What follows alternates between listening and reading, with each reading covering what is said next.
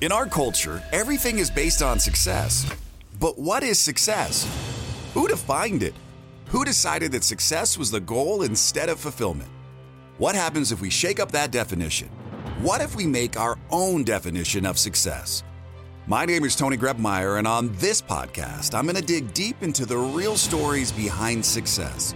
Join me as I interview other entrepreneurs who've climbed up Success Mountain and have come back down to share their stories so you can succeed.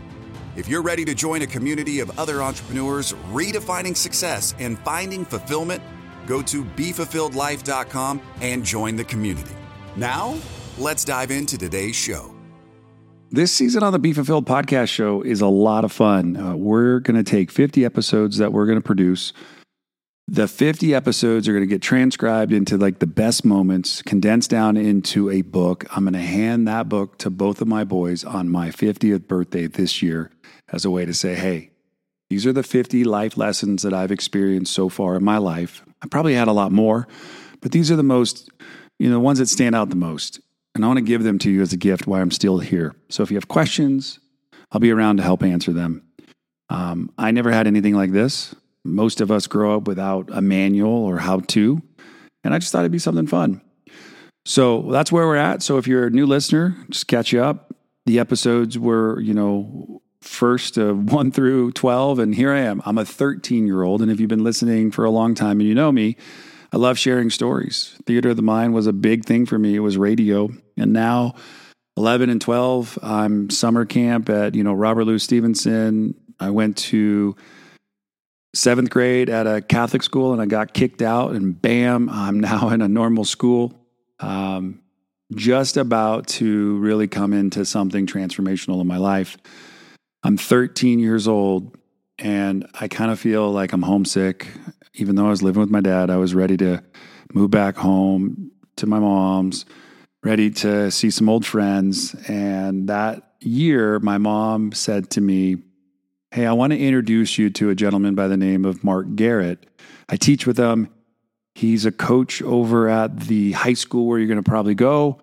Um, he's the coach of this sport called water polo. And I was like, water polo? I mean, literally, the first thing it says, you, you get on a horse and you're in the water? What? Um, I think just being naive and a little weird. I uh, said, sure, I'll give it a try. And uh, I got to tell you, I wasn't very athletic growing up. You know, even though I was, you know, six foot three, six foot four, whatnot, as I was getting ready to enter high school, I couldn't dribble a basketball to save my life. I, I could play soccer. I was a goalie in soccer, so I knew some stuff.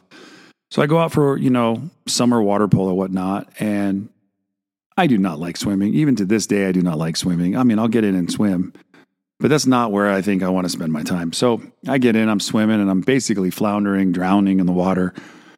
And the coach kind of calls it like a little substitution. He's like, Tony, why don't you come check out the cage? You know, and so I swim over to the cage, and you know, there's one on either end, and I'm like, sure, I'll give it a try. And they just start like shooting shots, and you know, being who I am, I've got long arms, and I'm like, I'm just going to knock all these balls down. That's all he told me to do. He's like, just block the balls, don't let them go in the cage. I'm like, I can do that. And they kind of stop again and they look at me like, Do you like it? And I'm like, I love it. And I found my sport. I mean, I found my sport at 13 years old. I found water polo. So here I am, 13 years old. Mark Garrett gave me a shot. I fell in love with water polo. He started pouring into me, telling me, Hey, look, let's get you some help. I got trained by, you know, some of the JV and varsity goalies. They started showing me what to do. Uh, it was the other day I was on Facebook and I was messaging uh, Tane Pyle, um, just wishing him happy birthday. And he was like my big brother. Uh, he would watch out for me in school. That was totally different than where I had just come from, where I'd gotten beat up. Now here I am in the summer of, you know, eighth grade into ninth grade, somebody taking me under their wings and showing me, you know, how to play the game, but also kind of how to live and survive uh, high school. So super thankful for Tane. Uh, mentorship, a very important uh, component recipe for success in business and life. Get a mentor, get somebody who has the results that you want, do what they say, do what they do, and most likely you'll get their results. So that summer, we went to the JOs, the basically the Junior Olympics down in San Luis Obispo, and I got a chance to be the starting goalie. Well, the rules changed the night before. The rules now stated that a goalie could you know, shoot the ball from one end to the other end and not have to just pass it to half.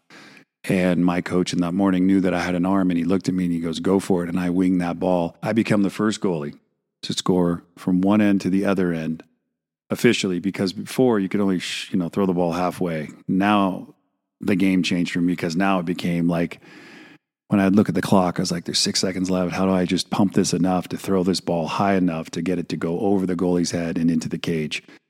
I got to tell you, when I found water polo, it was a defining moment because I found where I belonged. I felt like if I applied myself, I could become the best. And that's something that Ethan and Owen, I'm going to talk more about as we go on this journey about really applying yourself.